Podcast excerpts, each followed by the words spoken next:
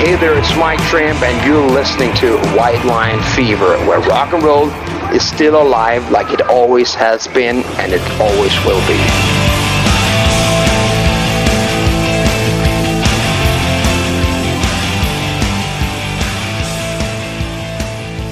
Welcome to White Line Fever. My name's Steve Mascord. This is the beginning of this week's show, but it's the third part of our interview with John Corabi. We, I've got a long list of questions, but um, we're running out of time. So for the third part of the interview and the beginning of this week's show, we're going to go to listeners' and viewers' questions uh, for, for John Corabi. We've got uh, Gina Mitchell. I've just opened up Facebook here. Um, John's voice. I'm in awe when he sings. Uh, did he take lessons at a young age? And one more. What kind brand of whiskey does he like? There we go. um, okay, so my go-to, now some people have given me shit for drinking Jameson. But the reason why I drink Jameson is because across the board, for some weird reason, I've been to Australia, I can go to Japan, I can go to um, uh, pretty much anywhere, and I can walk up to the bar and I can go, what kind of whiskey do you have? And they'll go through all the thing, and the one constant is Jameson. I can I can get it anywhere. Um, so I do like my Jameson, although I will say this. I may have a drinking problem because I'll drink any type of whiskey that has a cube in it. Okay, so we're done with that question. Next thing, um, actually, as far as vocal lessons, no, I've never really had any vocal lessons. I don't know if I'm singing properly or improperly. Um, I, I did take a thing. I, I took some... Uh, It wasn't a, it wasn't to teach me how to sing. It was basically uh, I took a quick class on how to warm up and warm down. Um, but that's that's pretty much the extent of my vocal thing. My my vocal lessons were listening to Robert Plant and Steven Tyler and Paul McCartney and just trying to mimic them. Okay, I've got another question, but before I before I an- uh, ask it. Um, Your, your look is new. It's a, you're a little different from the cruise days. Uh, has anyone told you you look like Robert Plant now? Is that, has it been said? No. You know what's funny? You know what's funny? And I, I, I'll give you a very quick rundown. It's kind of funny. So a, a couple of months ago, um, maybe maybe about six months ago, it, I don't I don't understand the fans at times, but this fan wrote to me and he took an old photo of me from the screen. And he put it side by side with a photo of me from like a year ago where my beard was a little gray and I had some gray in my hair. And he just wrote me this email and he wrote, dude, what happened? And I'm like, oh, so it, it, it, it's, it's funny. So I just sat there and I went, okay, um, I'm I'm going to take a moment and respond to this guy. um, so I wrote back to him. I'm like, dude, life happened. That first picture is from thirty years ago. So I just said, you know what? I told my wife, she's a hairdresser. I just said, no more hair dye. No more trying to cover up the fact that, you know what I mean? Because it, I, I guess, you know, from a vanity point of view, most musicians, they dye their beards, they dye their hair, they dye their eyebrows, they dye all this shit. And I just kind of sat there and I went, you know what? I'm sixty-two years old now. I'm in relatively good shape. I still have my hair. So I'm not going to dye it anymore. This is John Corabi at sixty-two. And I'm fully embracing it because this is what we do as humans. We get older. Indeed. Indeed. And now, the you know, Robert Plant thing, I'll take that as a compliment, hopefully. um, Okay, um, Alex Pomp. We've only got two questions, two more questions, mate. I'll let you go. Alex Pomp Pompili says, you recently asked um, Billy Gibbons to play solo, a solo, sorry, in one of your next songs. What can you tell us about it? Thanks, boss. Uh, Alex, Alex, I love him to death. Alex is the uh, administrator for John Corabi Italia site. Oh. So he's, he, uh, no, I, I, I don't know. Like I, I, I have to send Billy the track. I just ran into Billy Gibbons at a Guitar Center, and I have this very kind of um, old school, it's bluesy, but it's got elements of a little bit of R and B in it. But I wrote a song called I Don't Need Anything. And it's got, like I said, it's bluesy, a little bit of R and B, uh, maybe a little reminiscent of like an Otis Redding kind of a thing. So I just saw Billy at a Guitar Center here in Nashville. And I just walked up to him and I said, hey, Billy, how are you? Um, we had met each other earlier, um, probably five or ten years before that. And I reminded him that we met each other. And I just said, hey, man, I don't know what it would cost financially, but I would love to have you play a guitar solo on this blues track that I have. And um, he was, he, you know, he was kind of checking out guitars. He goes, hey, okay, just send me the track, whatever. And I've got a friend, a mutual friend that used to be their tour manager. So I'm going to send him the track and then have him reiterate to Billy, like, hey, could you play guitar on this for me? I don't know if he'll do it. I'm not sure. It's just wishful thinking at this point. What's it called? Can you tell us, or is it too early to say the name? No, the, uh, the song is called I Don't Need Anything. Okay. Okay. One more question. Petra Desiree or Desire? Desiree?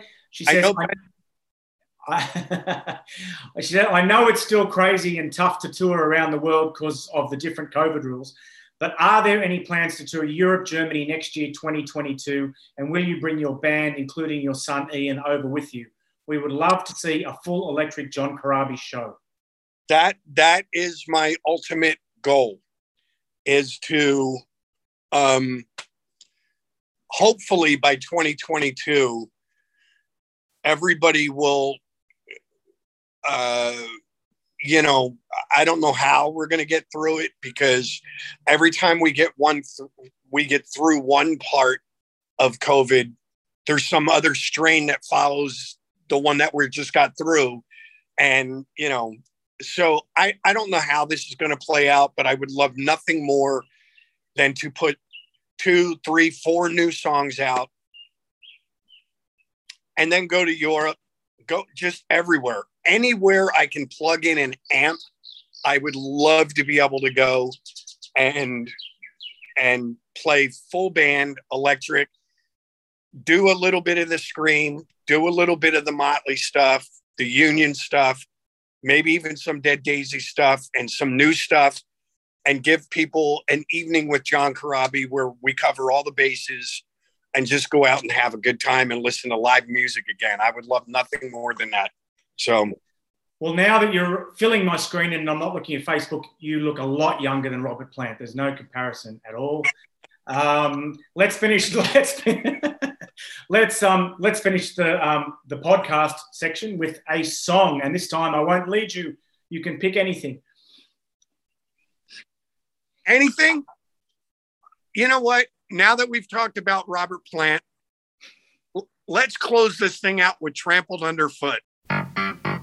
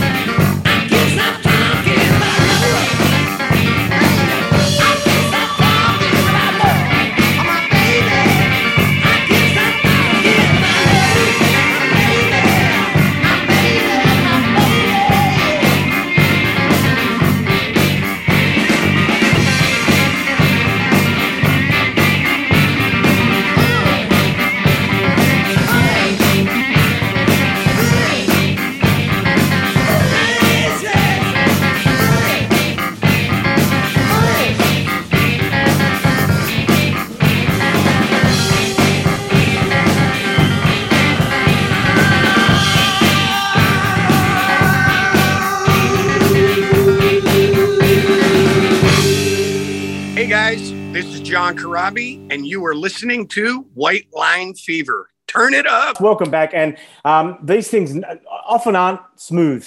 They often, they're often, there's a bit of organising involved. But finally, we've got from Motor Sister, Jim Wilson. Jim, how are you, mate?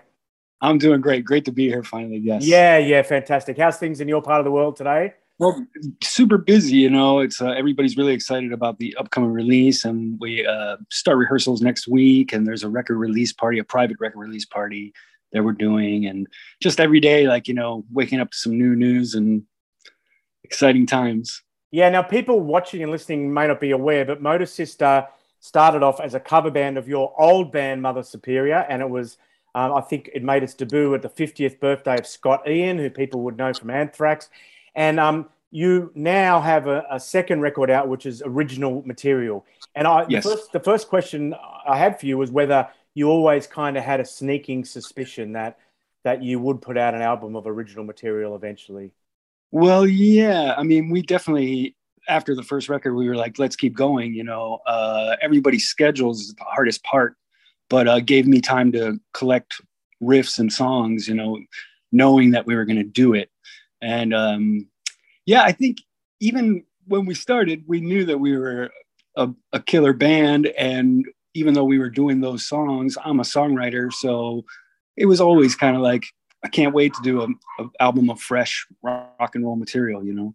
Yeah, yeah. Um, I, I got quite a few questions, but just more recent, I guess the thing I did want to ask about was that it was out, recorded at the um, the Foo Fighters studios in L A. Yes. And, and um, obviously, um, you know, it's a tough time for Foo Fighters at the moment. Um, I mean, um, what what are your memories of um, recording there? And and and did you see, was Taylor present when you were recording? And and how? No, the guys were never around when we recorded. I, I met Taylor before. Uh, interesting story that I I'd like to tell because uh, nobody knows it. But uh, when we were when my old band, Mother Superior, was first starting to play with Henry Rollins as Rollins Band, we all went to a uh, an opening celebration thing for Ozzy Osbourne's new label at the time, Oz Records, O Z Z Records. And it was on Santa Monica Boulevard somewhere. And we got invited to the party and we went. And we had just come back from Europe and we played a festival in Germany. And uh, it was broadcast on T V. And they kept showing it. You know, they showed it a lot after it happened. And Taylor and Dave came to that party and started talking to Rollins, and we were just hanging out. And uh, they said they saw the the thing while they were in Germany. They saw the T V show, and they said uh, Sim Cain, who was the original Rollins Band drummer, they said Sim Cain used to be our favorite drummer. Now it's Jason McEnroth, who was the Mother Superior drummer. Oh. And you know, Jason passed away a few years ago too. So uh, it's just kind of sad to think that both those guys aren't around. You know what I mean? And the studio was incredible. The um, it's just a great place to record. There's a great, huge room that we can all set up in and play live together. Uh, you know, there's just Nirvana and Foo Fighters stuff everywhere. There's uh, a whole warehouse of instruments and amplifiers and drums, and they welcome you to use whatever you want. So we did. I think after playing my Les Paul for two songs, I tried one of Dave's guitars and started playing that, a, a different Les Paul. And then the curator guy said, uh, you don't want that one. This one's Dave's favorite, this black Les Paul. So I ended up playing that for the whole rest of the tracks. So that was exciting too, you know, just getting the vibe. And we really uh, kicked ass on those backing tracks. And then we got, the final day was uh, the first day of COVID restrictions. So the studio closed. We had everything, fin- all the backing tracks, tracks finished in four days, and we had five days to do it. So fortunately, we got those done, but then we couldn't get back in to do the vocals for a year plus. So that was the hardest part, getting um, instrumental rough mixes back from Jay Rustin, the producer, and thinking these sound amazing, but without vocals on them, you couldn't play it for anybody, or, you know, you'd have to be in the room with me and maybe I'd sing it for you, but uh, mm-hmm. So that was the hardest part. And then we just went back to the uh, Studio six oh six again to do some Pearl demos for her solo stuff recently. And uh, we were supposed to play with the Foo Fighters on the twenty-fourth of May at the Rockville Festival, where we were on their day. And now it's Nine Inch Nails, which is cool. But yeah, yeah, yeah. I hope we, I hope we haven't seen um, the, the last of the band. So, so many, yeah. um, so many records coming out now um, uh, were recorded in, you know, pieced together on on much the same way we're speaking now.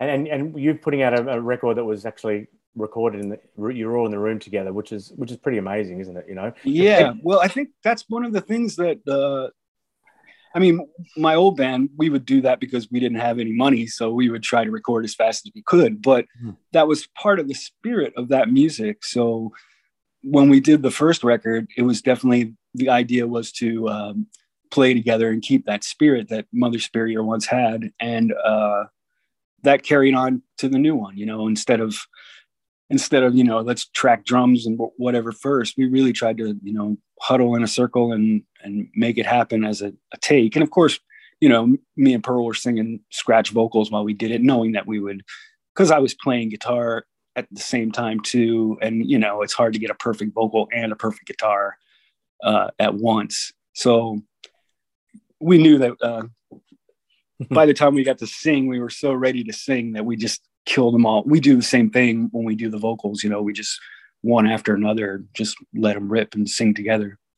The album's called Get Off, and it's out on May sixth. I better, I better, I better mention that. It's pretty, pretty important. Yes. Uh, pretty important detail. Pretty important detail. I should have said it. Yeah, yeah, yeah. yeah. May sixth. But, yeah, it's funny. It's funny because um, I was listening to a podcast with Scott, and Scott was talking about how hard it is now to get people's attention, even for a short time, and just to get them to stop and listen to something. And I guess from his point of view, with Anthrax, um, his uh, his expectations would be a little different to yours, I guess. You know, because you're You're also introducing your old band to a new audience um, mm. at the same time, where you wouldn't say that Scott is using, um, you know, Motor Sister to reach a new audience for Anthrax. You know what I mean? So it, it, it is a you after the first record.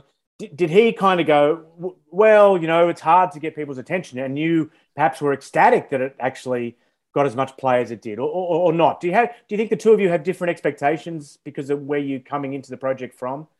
Um, well, I, you know, it's hard for me to see it from his side, but I mean, he's always been a fan. Like I, I knew Scott was coming to Mother Superior shows before, you know, I ever played with him or we ever hung out. Um, so I appreciate that side. And then when I was starting to write songs, he was the, the one that I sent him to. Scott and Pearl, I would send just my little home demos, usually just guitar and vocal. No, I don't put drums or bass on my demos because, you know, I like to leave that open for, for Joey and Johnny or whoever. So when he was really receptive to the, the songs that I was bringing to him, that's when I, you know, definitely felt like uh, it's a, you know, continuation, and also his support is uh, something that makes it happen. So um, yeah, I probably give, gave him thirty song ideas, and we wound up with the twelve, but like in each batch there would be like a couple standouts. So, and you know, everybody again had crazy schedules, so we wouldn't see each other for a month sometimes, you know, and if a, a song was still sticking out by then, like, you know, I really like this one still or whatever.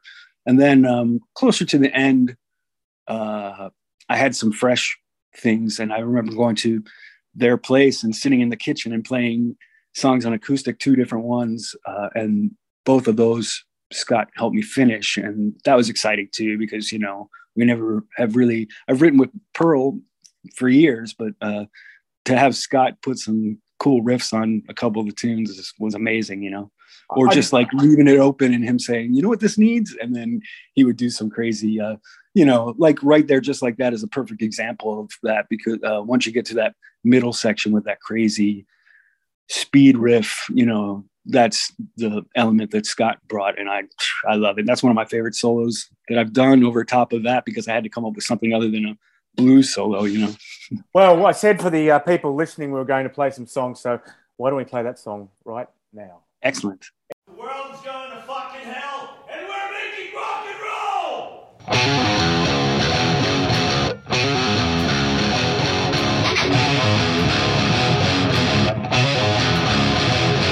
Sit right there, just like that. She liked the roller coaster.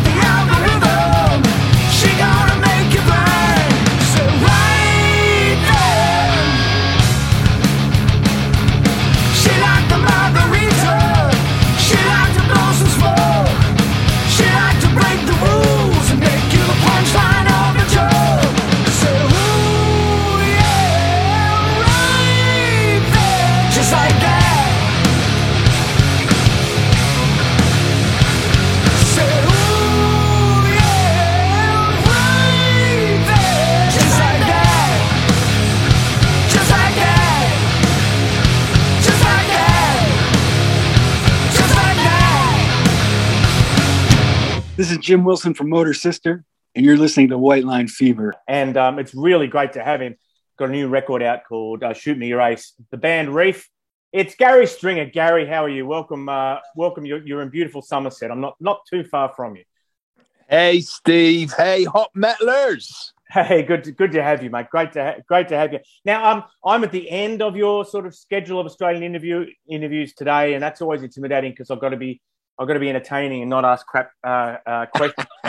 I was reading some I was reading some Kerrang interviews before, and I was thinking, how different is this to what it was, you know, twenty-five years ago? Um, how do you find it? Um, because obviously the band's break was maybe there was a bit of frustration with the music industry at the time. Um, do you like the music industry you've come back to? Or is it better? Is it worse? What do you? How do you find the whole thing now? Well, it's changed, uh, you know, in many ways beyond recognition. But luckily, the the industry and the business side of it is is not something I try and get too deep involved in. I, I like singing. I like being creative. I like rocking out with my friends. I like I like making music. So, you know, as long as I'm making a living, I try and stay away from the business side of it, because you can spend all day on the telephone, you know, talking about exclamation marks and contracts and, and whatnot. And uh, that's not what I'm in it for. I'm in it for music. I said it years ago, and, and it's true, you know, me, me and Jack and the and the gang, just like uh, rocking out. Um, there's certainly a lot more money involved in, in the game, you know, twenty odd years ago. I mean, uh, one of your Australian Uh, friends earlier asked me uh, about Place Your Hands, the video, mm. and that, you know, that video cost a quarter of a million pounds. You know, that was the budget for that for that video, and and and you know, the, the the videos we've made so far for this record have cost us, you know, somewhere in the region of five to seven grand. You know, the money is is much reduced, but the standards are, are the same. I mean, certainly for for our band. We've got a world-class uh, lineup at the moment, and, and we're knocking it out the park. I think we've made one of the, the, the best records we've had, ever made. You don't need to uh, be spruiking, because I will, as good as Aussie word spruik, because it, it is an it is a it is a wonderful record. I mean, the best thing you can say about when you listen to music is, to me, is that that song was always waiting there to be written. Someone was going to write it eventually. You know what I mean? That's the best. That's the biggest compliment I can pay any song, and there's there's three or four at least on there that I would put in, you know, in, in that category. But you know, oh, you, you, but but you know, if you were going to um um ten years ago, going to some of the sort of earlier reunion shows, and now being at like um, Kentish Town Forum about a month ago, and seeing just a wave of, you know, I guess I guess it's nostalgia-driven love. You know what I mean, for for the band. And um. Did, did, did you, was that mapped out to, to come to, to, to this, this, that journey to get from I A was to actually, B? Well, I mean, it, it, even taking this tour into account with the whole lockdown and one thing and another, you know, we put this tour on sale a year ago. Um, we've just finished. So we're in May now, aren't we? So the April tour of the U K, um, you know, was on sale the previous April. Mm-hmm. And, and we were locked down then here, um, mm. Steve. So, you know, I mean, I wasn't all four going on this tour a, a year ago, because I was thinking, well, who's going to come? Mm. Um, but luckily, the, the guys that manage us, you know, they they know their onions, and, you know, they, they put it on sale, and we played to full rooms every single night. And and it, it's, it is a blessing. I am a lucky, lucky fella. You know, I'm, I'm forty-nine next month, and I've been doing this since I was nineteen. And, you know, I'm still managing to find a way with music. And, um, you know, luckily I've got a great uh, musical partner with Jack Besson, uh, Jesse and Luke, and Andy Taylor helps out with this record, and Amy Newton, a fabulous uh, guitarist and singer, has come and joined the band uh, now. And, you know, it, it's just been a wonderful, wonderful journey, you know, from making the first record, you know, in nineteen ninety, whatever, five, you know, at the start of that whole, you know, tail end of the grunge thing, the start of the Britpop thing, when guitars were on the radio, um, you know, and, and, and rock and roll was on your T V, you know, all, all over the place. you know, working with George Drakoulias um, for a couple of three records, you know, getting to meet, you know, Rick Rubin and Tom Petty and all the gang that he hangs out with. Uh, I remember, you know, working at Abbey Road, Sound City uh, in, in, in Los Angeles.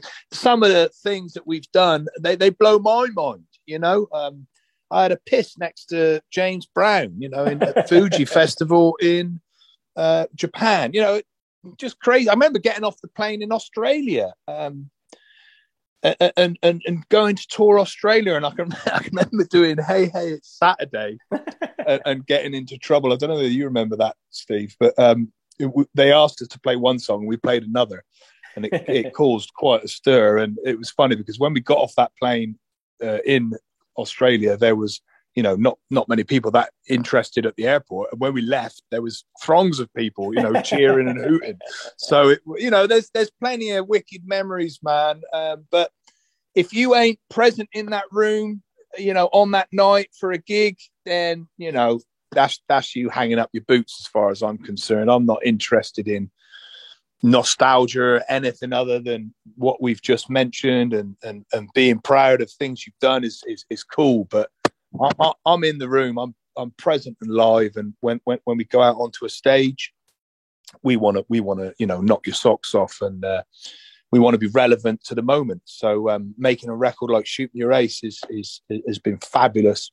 Even last summer when we started to open up in England, we did some outdoor festivals and we played Shoot Me Your Ace before anyone had heard it. We we we started the set with it, um, which was Daft or Brave or, or one of the two, and people got it straight away, you know. And you, you, it just made me think we're onto a good thing here. And also, and excuse me, I'm rattling on here, Steve. No, no. But it, Go for your life. Also, we, we made made this record. We cut this record just before lockdown. So, I mean, literally the weekend before we all locked down as a country.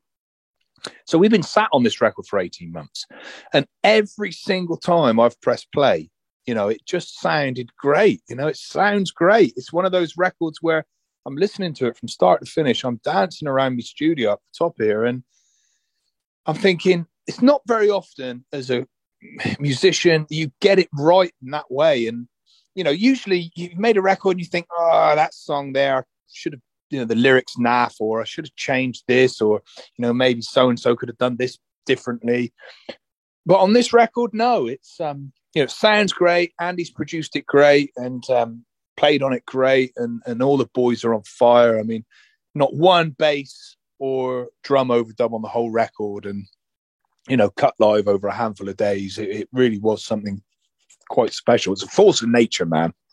Gary, I warned you before we started recording that uh, we're going to play a song. Um, um, is there is there a song off the album that um, that has a good story, or a song that you, you want people to hear?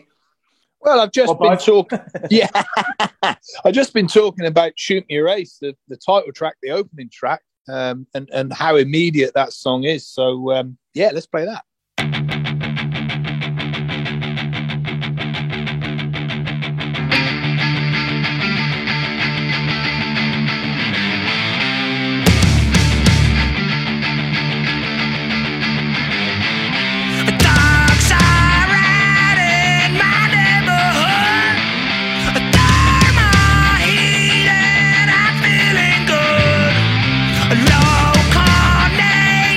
Staring on red.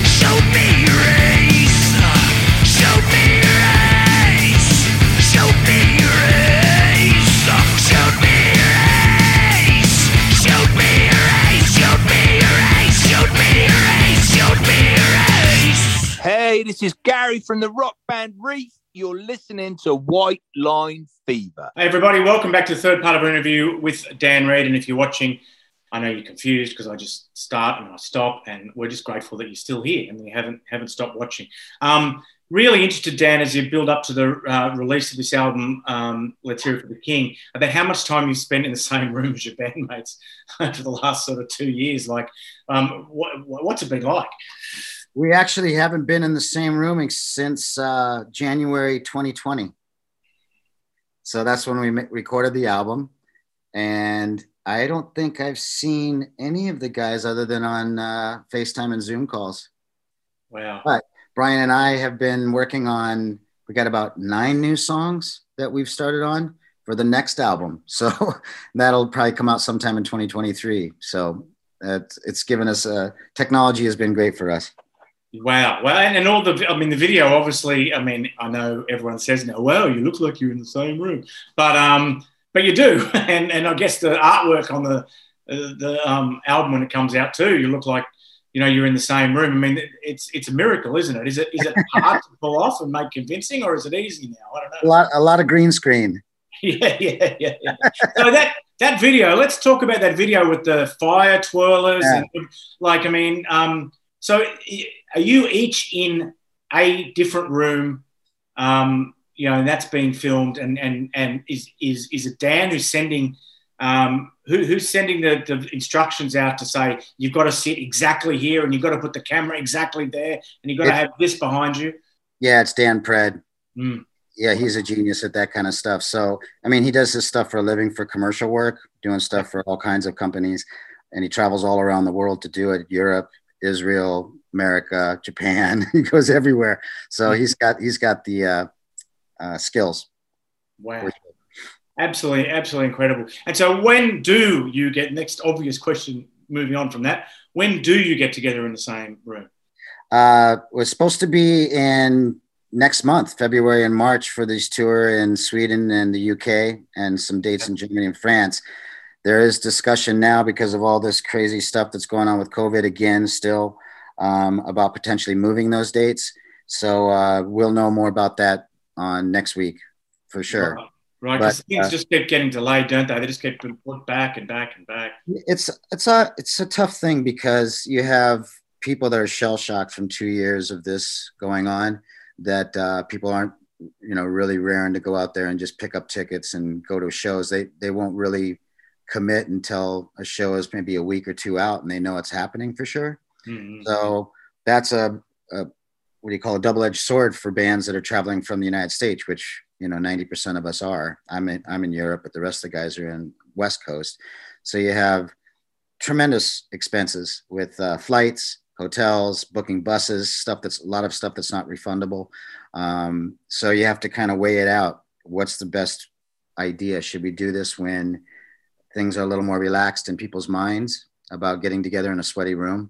So, yeah, yeah, but, yeah that is that that is that's uh, really really tough uh, um, to deal with. Um, I was going to say, um, um, how do you or the, when you all get off the plane and you all haven't seen each other since January yeah. twenty twenty? Like, how do you um, do? You just click straight in? Do you are you able to just go to a Um, a sound check and bang, or do you need to rehearse, or what is it? What, how does it work? Well, we have kind of this rule that if we haven't played in six months to nine months or some or a year, somewhere within a year, we rehearse a sound check and then we play the first show. If it's wow. been a couple years, which this has been, we will book a date a day before the tour starts to rehearse for, you know, six, seven hours, something like that, with a lunch break in between. And especially this tour, because all of these new songs that we've only played in the studio once. Yeah, yeah. So yeah. we want to run through those.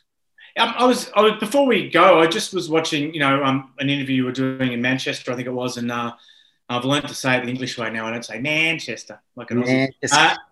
Uh, um, and, um, and, and you were ta- and they were talking about, you know, Derek Shulman and talking about the first album, the second album and all that sort of stuff. Mm-hmm. And it's, It's like, and I know you were recording, uh, you were performing an album in its um, entirety then, so it's totally a perfect, appropriate thing to ask about.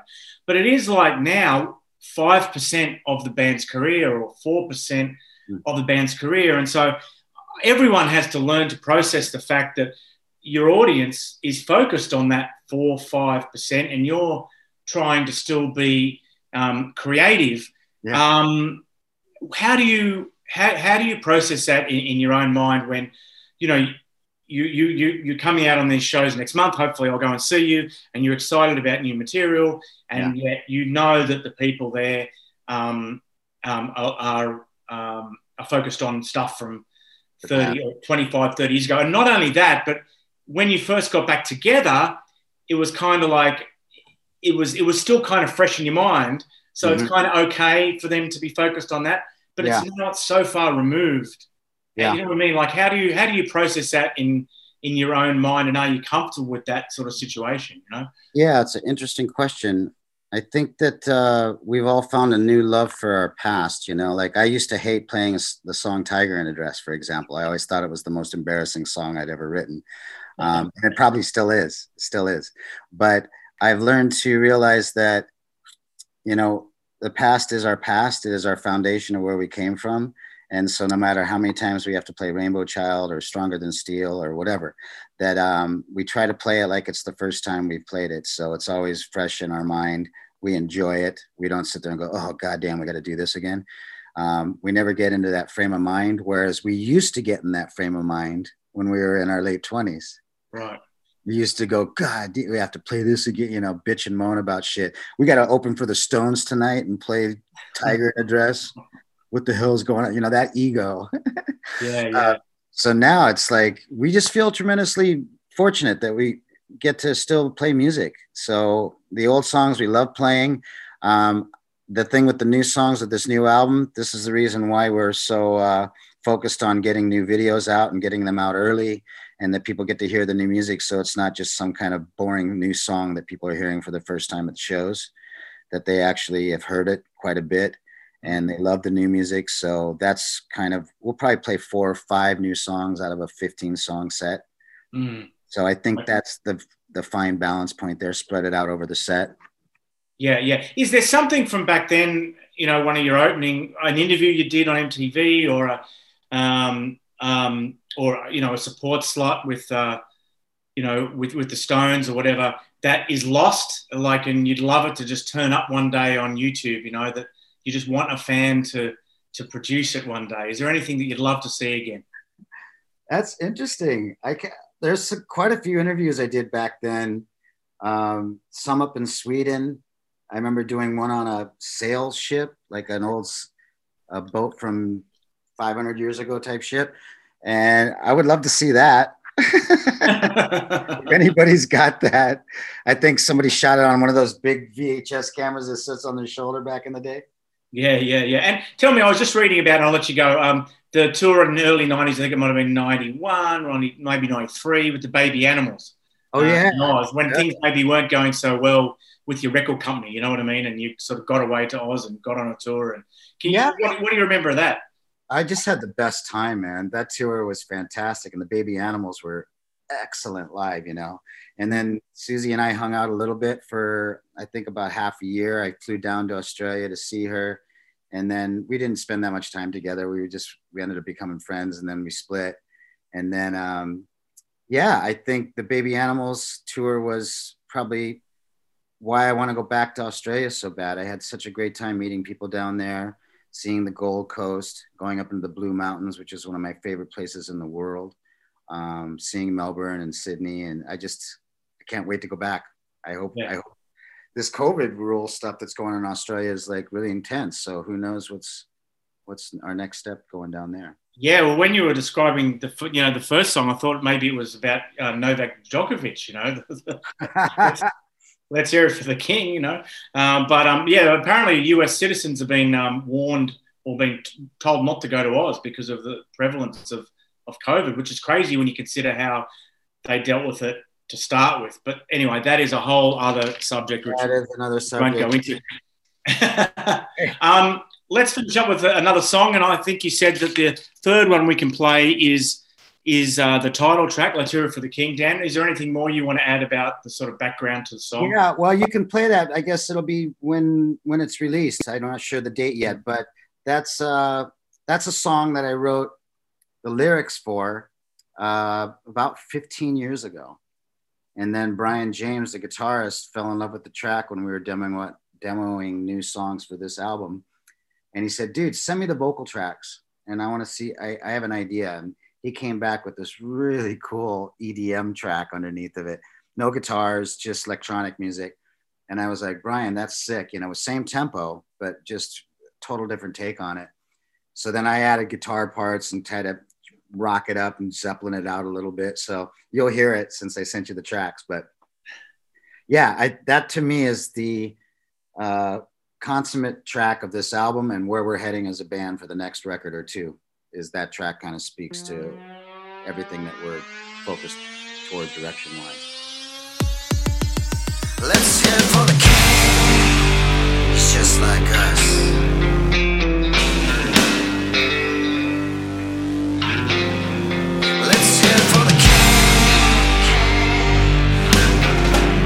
Like us. Let's hear it for the king. He's just like us, except for that peach-colored four-wheel drive double-decker blowjob bus. Let's hear it for the queen. She's no better than me or you, except for those twenty-four servants bathing her feet in Egyptian perfume. Excuse me, can I have a moment of your time? Bang, you're dead. I had no idea you'd be taking target practice out on the back of my head. Show makes things interesting, makes a killer think twice about hanging my guns up in the basement. Take some lessons on the fine art of being nice.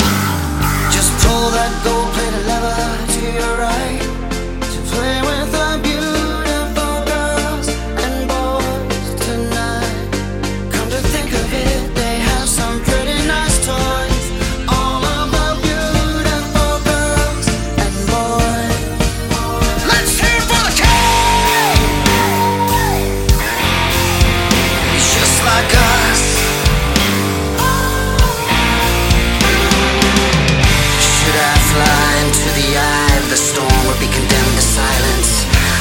Politically correct form of violence. Here come the violins, playing for you, but never for me. Guess I'm not truly free, not yet. Should've done a better audition for the role of teacher's pet. Some days I wanna be a bohemian terrorist, locked up in my room, practicing making a fist. Should be riding my bike more instead of making a list of who should gracefully die. You should live by your kiss. Just pull that gold-plated lever to your right to play with the beautiful girls and boys tonight. Come to think of it, they have some pretty nice toys. All of the beautiful girls and boys. Let's hear it for the king. You've been given the proper forms to fill out for your very own brand new, fully blown attitude. Nothing the peace pipe wouldn't do. Let's hear it for the king! Or stimulating conversation at two, three, fucking five. One more bang in the drum to remind us we're still alive. Let's hear it for the king. He's just like us, except for that peach-colored four-wheel drive double-decker blowjob bus. Let's hear it for the queen. She's no better than me or you, except for those twenty-four servants bathing her feet in Egyptian perfume. I don't know which mountain we should climb. They all look the same from here. Maybe we were born to ride off in the sunset. Then again, maybe this is our year. Just, just pull that gold-plated lever to your right to play with.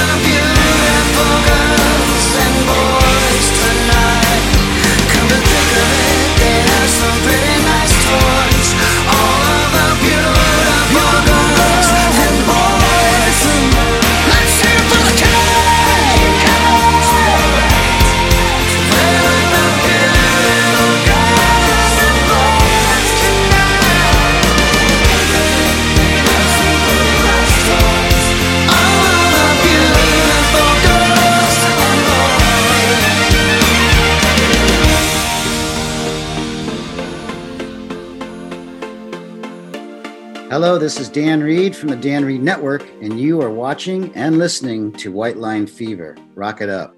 Okay, everybody, welcome back to White Line Fever. If you're listening, if you're watching, uh, I'm glad you're still watching. Uh, we're back with Kee Marcello, third part of our interview um, with him. Uh, we've been talking about his uh, his new project, Out of This World, which, as we as you probably know, is named after the Europe album of the same name. I wanted to ask you about a couple of things that you've been have been in the news uh, there, Kee. One is Ronnie from Pretty Maids and working with him on his album. That had to have been a, um, a moving experience, a challenging experience, an emotional experience. How oh, because he's very uh, ill.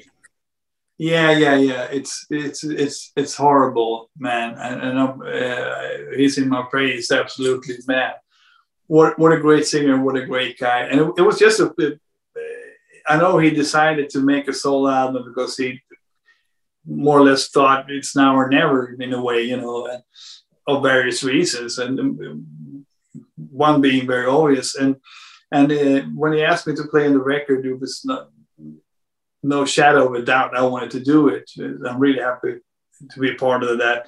Yeah, I'm just hoping he, he can get cured from this and, and keep on rocking. Like he's been rocking. He's been, he's like, I'm proud to be his Scandinavian rock brother. Yeah, yeah. Um, we all wish him uh, uh, the best.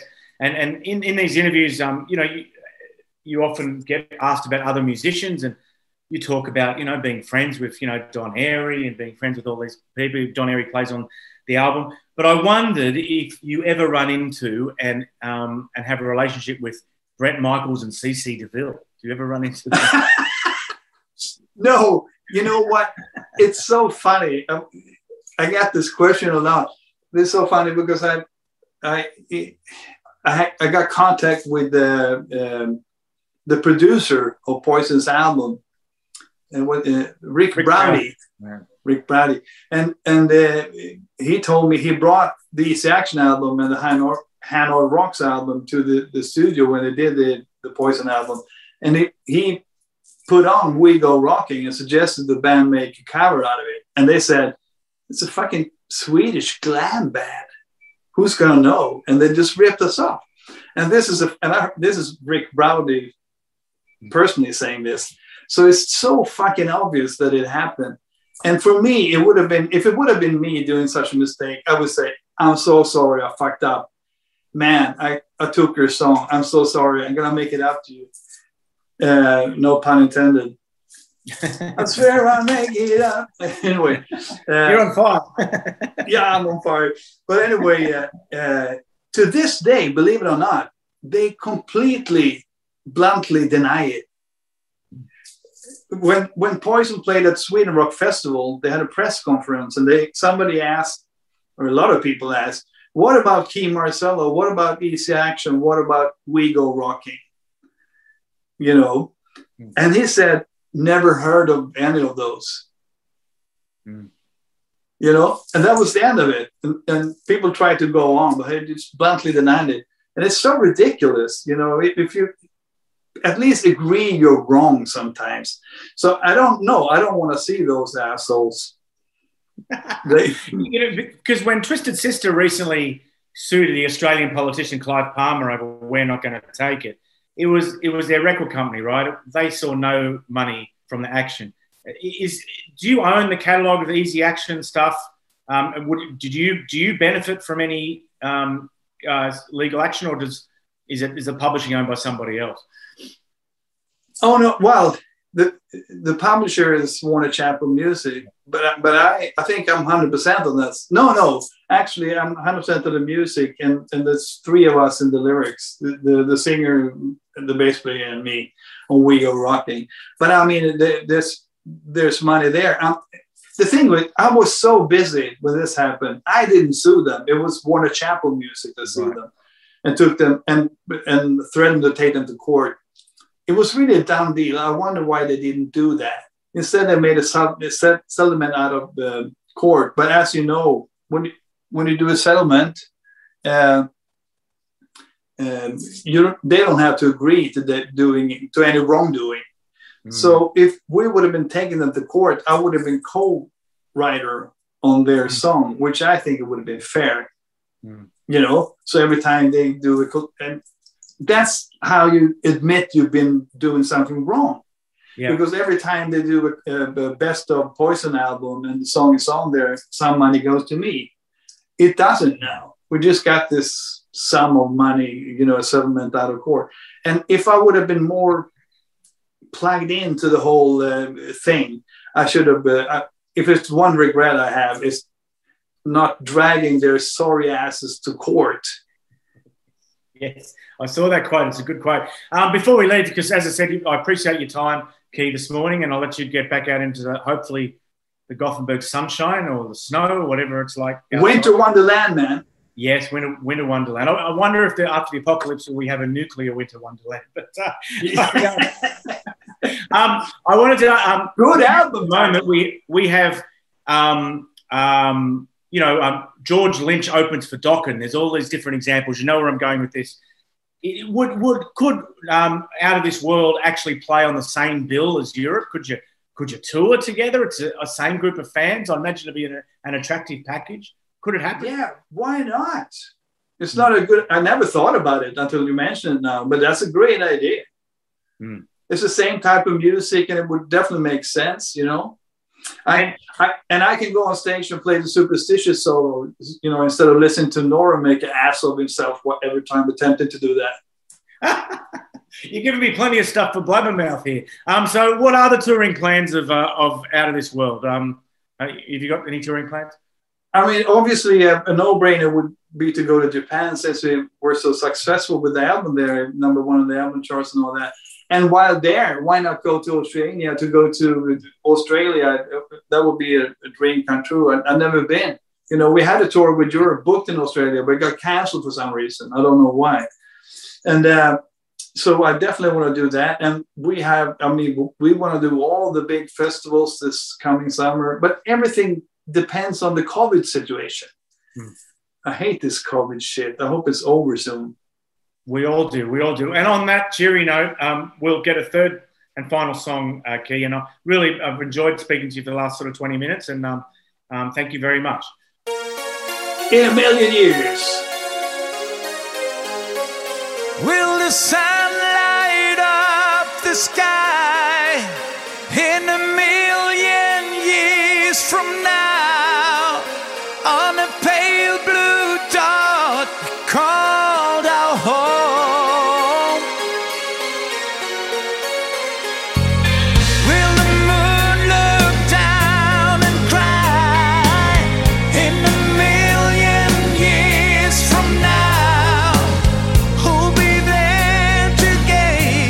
Shoot!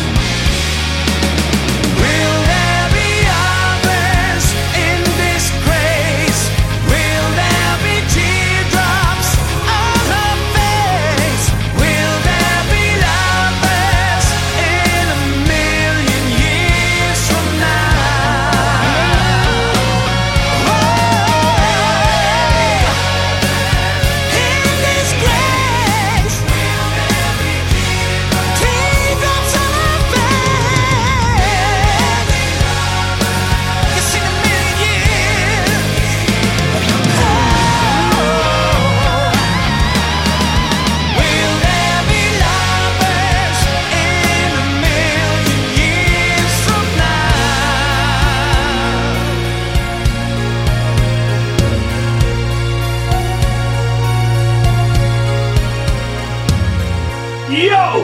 This is Kee Marcello. You're watching White Line Fever with Steve. Stay tuned. Okay, welcome back to White Line Fever. For those of you who are watching, thanks for continuing to watch. For those of you uh, listening, as I just said, welcome back. And uh, we've got Crash Diet with us, uh, Martin and Peter. Guys, um, we touched in the first part of the interview about, you know, your number of um, singers you've had and, you know, obviously very different circumstances in each each case uh, with, with them leaving. Um, some bands don't survive changing singer once. Um, a lot of fans, a lot of fans tend to go with the singer. Um, we've just seen, I don't know if you're aware, with the Choir Boys, you know, the English band, the Choir Boys, they've dispensed with Spike uh, and it's caused mm-hmm. lots of drama, and they've just put out a statement, um, you know, talking about the reasons uh, why they did that. Um, what what is the what is the secret to getting over the the changing a singer, you know, and and and and how is how is your situation kind of different to to other um, other bands, and and do you have fans who have sort of not followed you into the next singer? You know, they they get on social media and they they say, no, you change your singer, we don't want to mm. stay with you. Yeah, I, I think we lose some and we yeah. win some more. Yeah. But negative comments are of of course to be expected when you make such drastic changes. Yeah. And um but I think we just we have to uh, renew ourselves, yeah. uh, start every, reboot the band and yeah. start from scratch. And like, um, I think we're really, I don't know what to say. It's uh, it's like starting a new band every time. Yeah, yeah. Uh, maybe other bands just continue like they did before, and but we always have like a new album out. You know, so I guess maybe that's why they continue to follow us. Hopefully, a lot of a lot of musicians talk about lead singer disease. You know, that they're a different breed. Uh, they're not never the same heard of as it. Everyone else. What don't is, know what, what you're talking about? What is lead? What is lead singer disease? I mean, you can you can you get like a, a feel when when a singer's a bit unhappy that the shit's about to hit the fan? You've been You know, you've been through it, well, in that situation, I guess, twice now. So what what is it? What is it to people who are outside? What is it? What's different about about singers? They're just different. I wish I knew what's uh, so different uh, uh, and why. But yeah. I'm I'm I'm just as clueless as anybody. Yeah. I wish I knew too.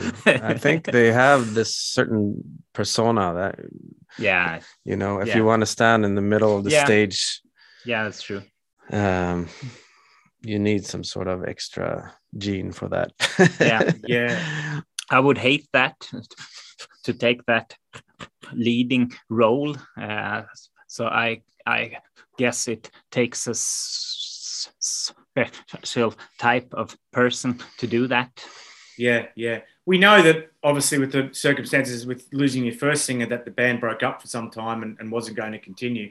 Does that, has that ever crossed your mind with the, the, the subsequent two departures? Did you ever think, well, if either of those um, departures ever made you think that the future of the band was in jeopardy? I think if we would have broken up, we still continue in some form. Yes. To get the three of us, you yes. know, uh, it's just... We just chose to keep the name. Yeah. Um, but I think we are. That's right. We became a new band right after Dave, you know, anyway. Mm. So let's not get too, too hooked up on, on, on the name. So you feel like you're actually sort of been almost, what, four different bands? Really? Is that the way you I feel? Would say so. Yeah. Yeah. yeah. Actually, yeah. And how would you describe the difference between musically between the difference between the four um, different bands? Because generally speaking, the, the whole sound has like evolved, hasn't it? For the whole yeah. scene that you're from, if you listen to the new Crash Diet album, it's like not Crash Diet, your Crash Diet, mm-hmm. the new Reckless Love album. It's so mm-hmm. different to what they were like back then as well. I mean, yeah. how how if you could sum up the evolution between the, across the those years, how would you kind of sum it up? I think it's easier for a fan to to sum up that, but I mean, we always try to evolve on every record because mm.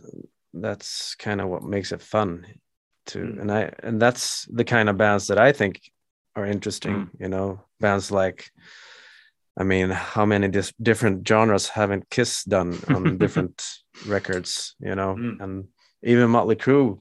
Yeah, yeah. Changed on every record. Yeah. And I think that's, it keeps it in- interesting, you yeah. know. Mm. Mm. Yeah, well, I mean, look at Alice Cooper. I mean, Alice Cooper is not yeah. one type yeah. of music at all, is it? It's just the guy and the yeah. theatrical yeah. rock thing, and the musically, it's just anything. It could be anything. Yeah, you know? Exactly. So, so um, okay, guys, we're gonna uh, listen to um, we're gonna listen to another song. Um, mm. pick, I think you can pick a wider from a wider choice now. So, uh, what what can we listen to now? Uh, one of our songs, or yeah, whatever you want, mate. If you want to listen to Alice Cooper or Motley Crue, we can listen to anything you want. Uh, I don't know. How about one from the latest, uh, the last album? Uh, there's a song called "Rust" from the album Rust.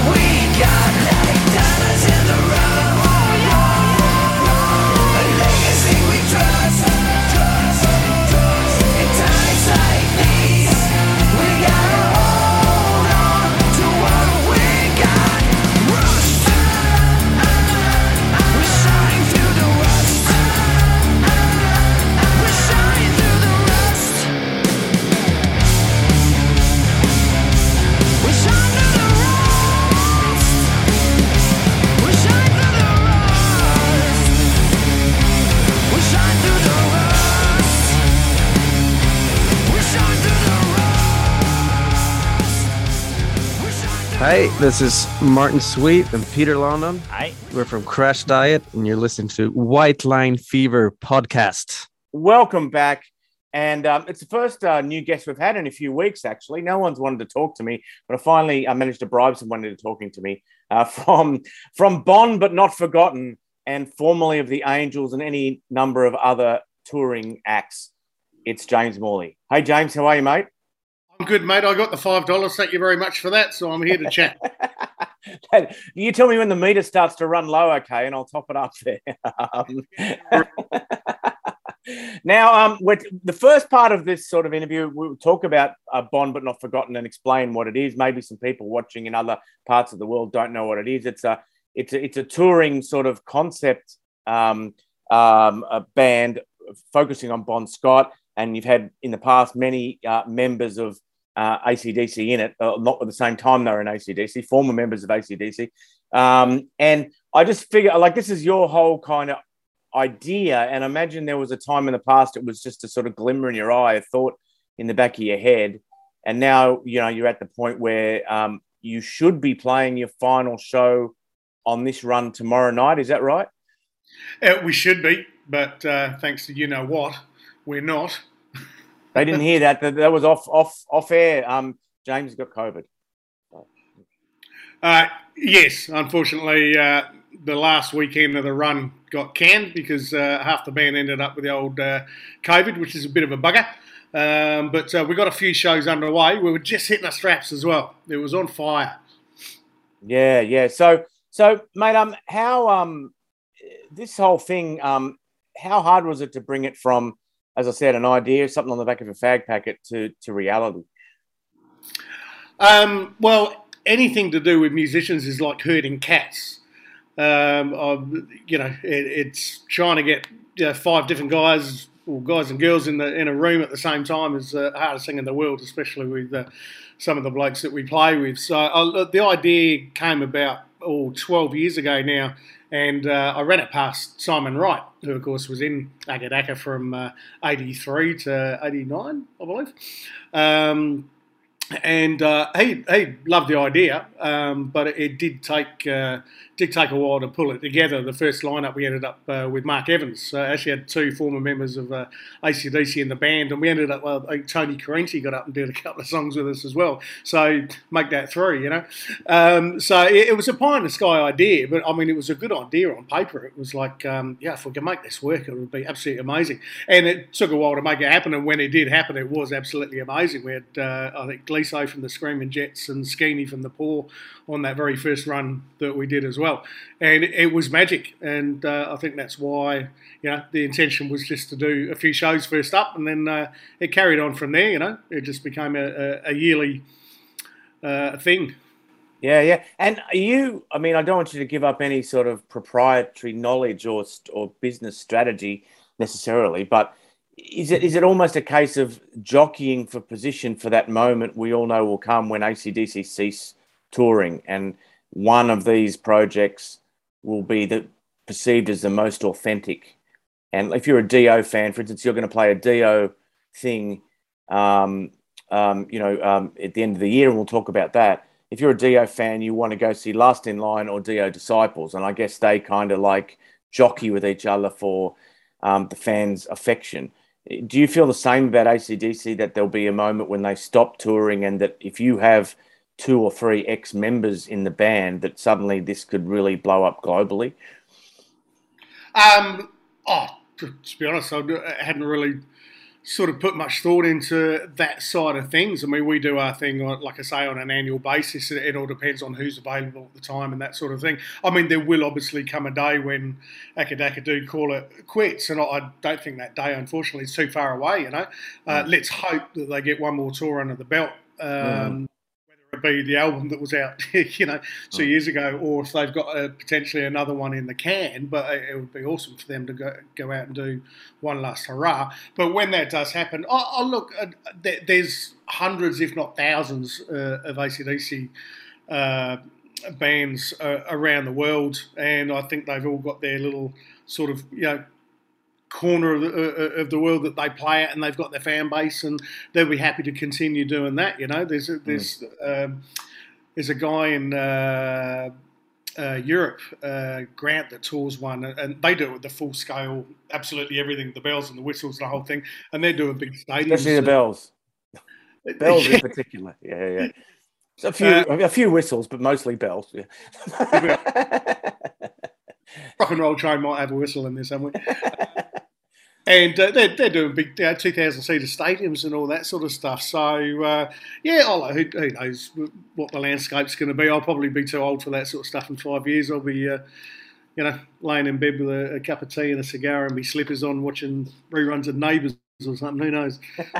You've had Phil – you've spoke to Phil Rudd and you spoke to Chris Slade and they've almost played with you. Is that, um, are they contacts that are, you know, sort of ongoing? Um Um, and I guess I, in the second part, I'll, I'll split this interview into three. And I want to, if it's okay, one segment talk about yourself and your own career.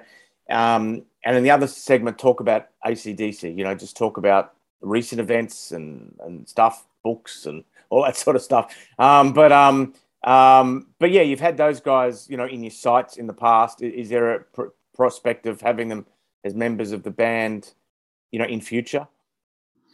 Um, oh, look, it, anything's possible. Uh, I mean, when when I first approached Simon, he didn't know me from a bar of soap, you know, um, and uh, we ended up chatting and exchanging, well, I sent him some stuff that I'd done and that sort of thing, and obviously there was a connection there with uh, uh, the, the Alberts connection from the early days of the Angels, so he was aware of, uh, uh, you know, the Angels and all that sort of thing, so it did make it a bit easier to sort of knock on his door and say, hey, mate, um, can we play together? you know, it's a... Um, so, uh, yeah, it's just it, it, all you got to do in those sort of situations is ask. I mean, uh, with uh, uh, Chris, it, I, I think we approached Chris. Simon wasn't available one year. He had some uh, prior commitments doing a European tour with, uh, might have been U F O or somebody at the time. It was a few years back. So, um, so yeah, I reached out to Chris and um, he said, love to do it if the stars align with tour dates and all that sort of stuff. Same thing happened. He ended up, uh, his manager set him up with uh, some European uh, festival dates and all that sort of stuff. But the door was definitely open. Phil, uh, we were dealing with his manager. I mean, Phil's, I think he's unpredictable at the best of times. But, um, uh, yeah, look, it, it was it was definitely spoke about. And we got to the point of, um, you know, speaking about potential Uh, yeah, money, which is uh, obviously the, the bottom line for uh, for for a lot of people when it comes to doing a project. Doesn't matter what the project is, um, and yeah, just couldn't make it happen. Um, sort of, you know, towards the last hurdle, but uh, that definitely would be a, a pretty amazing thing. Phil's been my hero as a drummer since I was a kid. You know, that I, I when I first started doing music, it was I was a drummer, a, a poor one at that, but I tried to be Phil Rudd. He, he was my uh, my go-to yeah, guy. I was watching when I was eight years old, nine years old, and um, you know, so playing with him would be a, a dream come true for that reason. You know. Now, for the people listening, we're going to listen to a song, and for the people watching, we're just going to keep talking. But uh, what song would you like to hear there, James? Anything you want to hear. Um, my favourite Akadaka song of all time is Gone Shootin' off the Power Road album.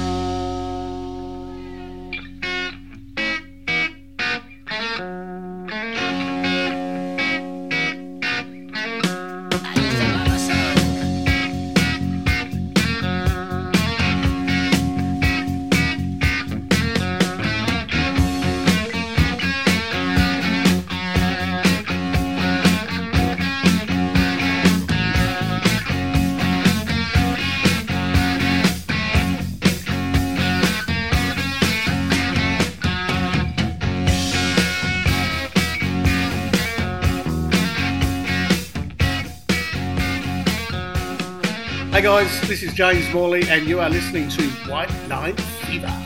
Welcome back, and we've got a guest here who was on one of our earliest programs. We're on a tour bus in Wolverhampton, I believe, maybe nine years ago. And, and, and he's back uh, with his new album. Um, and it's, it's a pleasure to introduce for the second time on the show, Michael Munro. How are you, Michael? I am good, thank you. Hey, it's good to see you. You're yeah. very busy. You're very well, busy. Nine so years nice ago?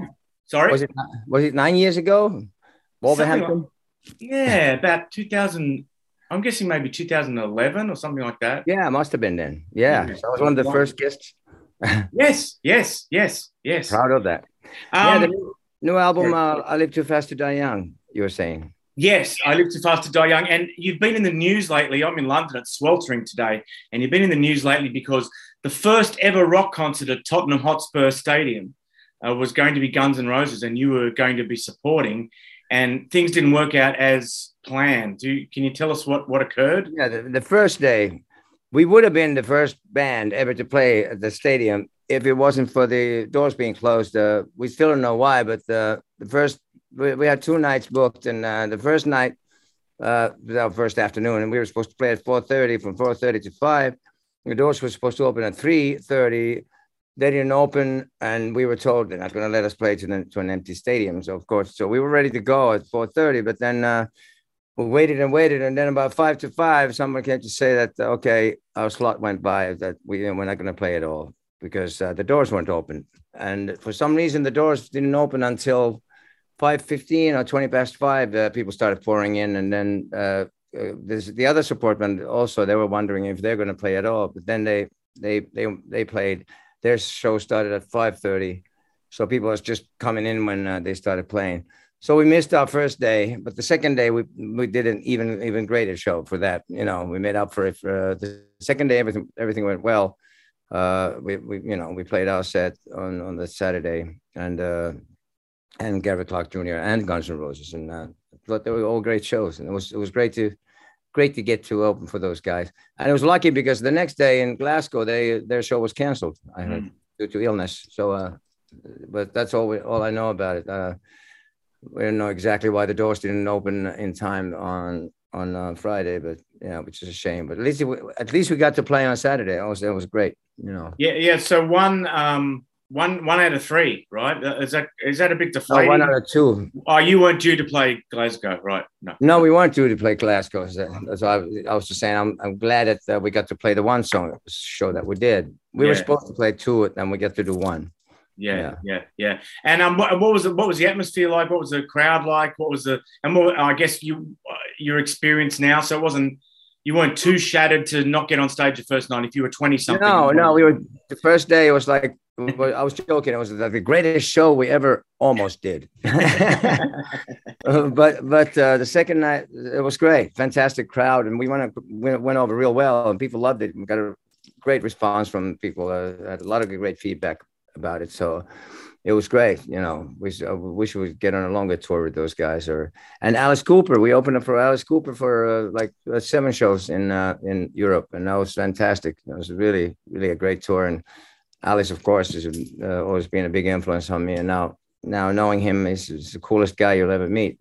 And the whole crew and the ba- the band, the crew and the whole production, everybody's lovely, wonderful people. So it's a there's a great vibe, great positive vibe. And it was a real, real thrill. And uh, I saw you get up and do Schools Out, and they even gave you his cane, which must have been quite a rare. Yeah, he, yeah, well, yeah. On my birthday in Zwickau in Germany, he he gave me this, one of the swords to to uh, pop the balloons, you know, the, the balloons that have the confetti and and glitter inside. He gave me one of the swords because he knew it was my birthday, so I had one of the swords. And then at the end of the song, he, uh, he had the guy, the guy who's the hunchback. He, he brought me, he brought me a cake, and they had him. Alice sang "Happy Birthday" to me with the whole audience, and that was that was like the best birthday ever. I was I was like blown away. Fantastic! He's such a sweet guy. At the end of the end of the tour, and uh, the after the last show in Milan, he gave me this. Oh! Oh! Wow! Stiletto. I. Yeah, switchblade, which uh, normally wouldn't be would be like, oh yeah, a weapon. But when Alice Cooper gives you a switchblade, I mean, that's cool. That is one of my prized possessions now. Is it like a movie one, uh, or is it a real one? You could actually hurt something. It's a real one. All the stuff is real. And yeah, the, yeah. the knives that they on, on on stage, they're also they're real. They're very very sharp. And uh, you know, he does target practice. You know, backstage. I remember. I, he, so when he had, he had a dartboard, I says, "Are you, you throwing darts?" I says, "No, knives." Oh, right, yeah, target practice. So he'd teach me one day how to throw knives. And uh, happy birthday, by the way, and everyone. You're not going to believe. But thank you. sixtieth, and you're doing a big event um, in Helsinki on the twenty-third of, of September. Um, yes. And it sounds like you've spent a lot of time planning it. You're really excited about it, judging from the interviews. Yeah. Um, I think people might travel from, you know, all around Europe for it. Um, tell us, what can you tell us about it? Well, it'll be a night to remember. It's once in a lifetime. I, I can't reveal all the surprises uh, yet, but uh, it's going to be phenomenal. Uh, yeah, it's going to be a lot of many cool guests, very cool guests, and uh, all songs from all throughout my career, including Hanoi. Uh, stuff that uh, there's uh, many songs that we haven't played with the, with my current band, and some songs that were never played live also are going to be there. So it'll be. A, I recommend uh, be there, or you might be very sorry that you weren't. Special guests? Anyone? Uh... I can't mention it. It's got to be a surprise. Okay, let's have a song now for the people listening, Michael. What All right. Okay. You... How about the new album? Yep. Yeah. What do you want to? What do you want to play? Well, let's start with uh, "Murder: The Summer of Love," first okay. song of the album. Wouldn't that be good?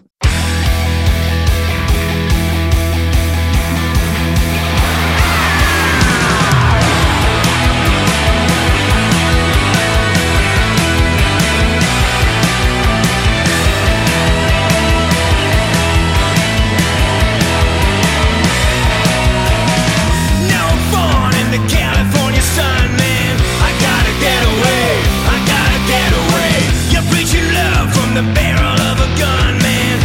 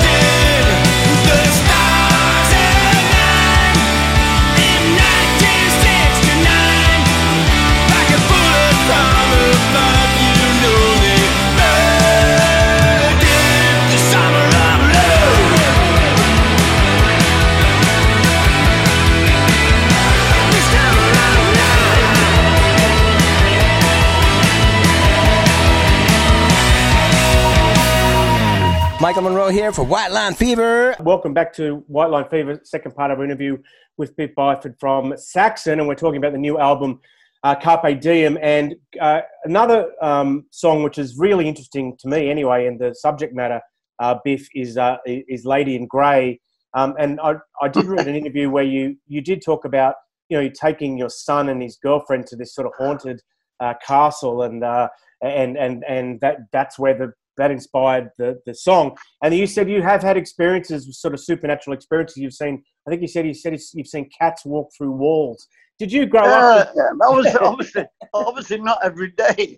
You know, but, uh, it just, you know, I, the thing is, you know, there's a lot of haunting goes on. There's always noises and bangs and scrapes, but, you know, I mean, I've never actually seen anything like in a mirror, you know, like that crystal clear. It's just you see things out the corner of your eye, you get a glance of something, you know, like a door opens for no reason. I mean, I, I saw a lot of this stuff. In, I used to live in France for a while in a big chateau, yeah. Well, it wasn't mm. a big one. It was, it was actually a small chateau, but it was, it was bigger than your average house. And, uh, yeah, I mean, I, we saw a few things in there, you know, bright lights in the corner of rooms. And uh, the kids at that time were pretty scared sometimes. Uh, but, yeah, you know, I saw some, I thought I saw some children on the stairs. Uh, things like that, really. But the story mm. is about um, I booked I booked uh, my son for his uh, I think it was his birthday present. I booked him and his girlfriend yeah, into yeah, yeah. a castle, the most haunted room in, in England. Yeah, uh, castle in England, and uh, the room is called the Grey Room, and um, the Lady in Grey haunts it. That's that's all I can say. And uh, if you look into Lady in Grey, there's quite a lot of ladies in greys. You know, there's a lot of these. There's a lot of these spooky, spooky women walking around, and they're all sort of grey. You know what I mean? So, um, but this particular one is quite a famous one, and uh, uh, her, her, I think uh, her husband left her, and she died of a broken heart, apparently. So she wanders round the corridors uh, looking for her husband, basically. So it's quite a sad song, and uh, you know, I think it's cool doing a ghost story. I quite like it, you know. Hey, what was the report from your son and his girlfriend about the evening? Were they? Well, no, unfortunately, it got cancelled because of COVID. Ah, no. So, it, so it's, it's still pending, actually. So it, if it goes there in the next few months, I'll let you know. Now, some of the other, some of the other um, songs uh, on the album, like Age of Steam, Dam Busters. As a fifty-three-year-old man, I instinctively understand those cultural references. But I just wonder, you do you are, are kids today being taught the same things at school? I mean, like Dam Busters to me evokes sort of nineteen fifties movies, um, and Age of Steam is a you know a specific period in history. Um, yeah. But do we just assume that people will always be taught about these things in school, or or, or are they or, or are they changing? Are they sort of going away? Are kids not necessarily learning these things anymore? Well, I, th I think you know, I think I think.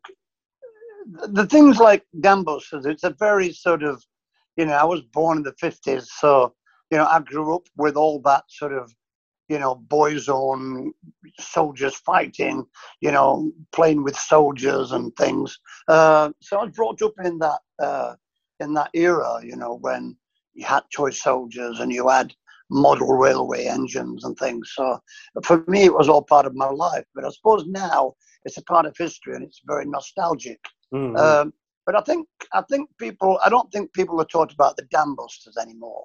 Mm-hmm. uh, I, I think it's just one of those things that happen, and really weird things that happened in the war, you know, that uh, these young young airmen, like seventeen, eighteen year olds, were sent off on this sort of bit of a suicide mission, really, to, to drop some bouncing bombs on a on a dam in Germany, you know. But uh, It, there were legends uh, in, in in in England at that time, mm. Mm. Uh, and there was a lot of films and a lot of books about them when I was at school. So, um, but I think the Age of Steam, it's about the Industrial Revolution. So mm. I think people would learn about that, like mm. they would learn about the splitting of the atom, you know, mm. with the with the atom bomb, because uh, mm. it's part of uh, technology, you know. Uh, the Age of Steam, really. Uh, so that's what it's about. You know, it's like, it's like, say, in America, you know, and it would be the steam trains that that, that opened up the West, you know. I mean, yeah. It was all it was all steam powered. So you know, the stagecoach uh, stopped, and the steam train, you know, took over the Iron Horse, and you know the the, the you know the, the outlaws would rob the trains instead of the stagecoaches. So it was, you know, it, it, you saw that in films as well all the time, especially in the sixties. You know, metal has got to be the most educational musical genre, I think. Um, which of those two songs can we play next? Which would you like? Would you like the listeners to hear? Uh, let's see, Age of Steam. Uh, well, yeah, you can play Age of Steam if you like. What was the other song? I forgot. What was it? the other so long about. No, the the the other song was Dam Busters. Maybe we can play that one next time. So well, yeah, I mean, Dam Busters is a great song. It's a great riff, actually. Mm. It's a killer. It's a killer metal riff. Um, yeah, I played Dam Busters. Yeah, go for okay. it. Okay.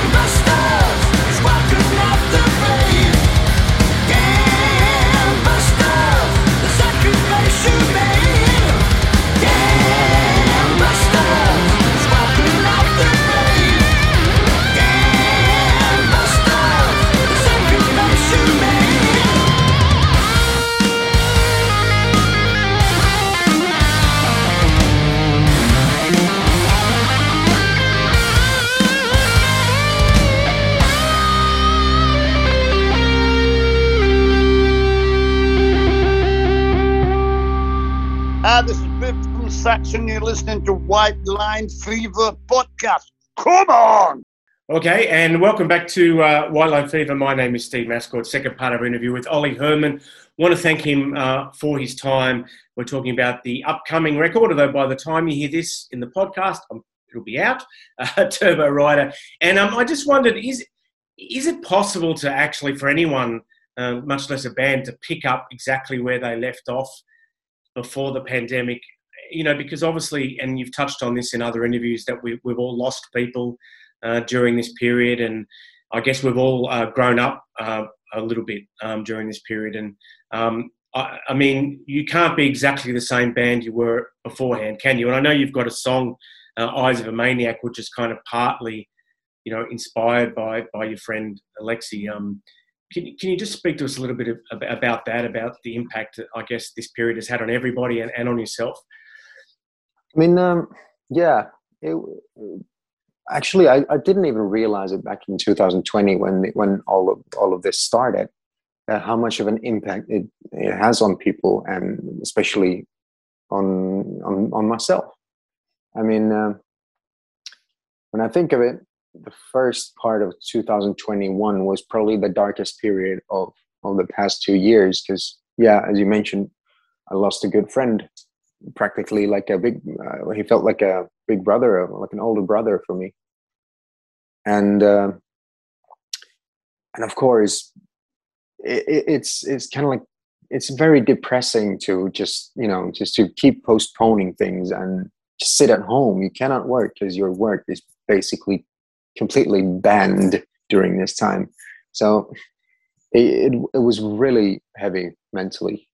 I think I was uh a bit depressed during the the first few months of two thousand twenty-one, so naturally it had an impact on the on the lyrics and of the and the mood of the uh, of the music that we did, because I think we all felt that felt the same, especially me and uh, my creative partner Pepe, who pretty much does all of the all of the music with uh, in you know, and we wrote the pretty much the whole album with uh, with the producer Jonas.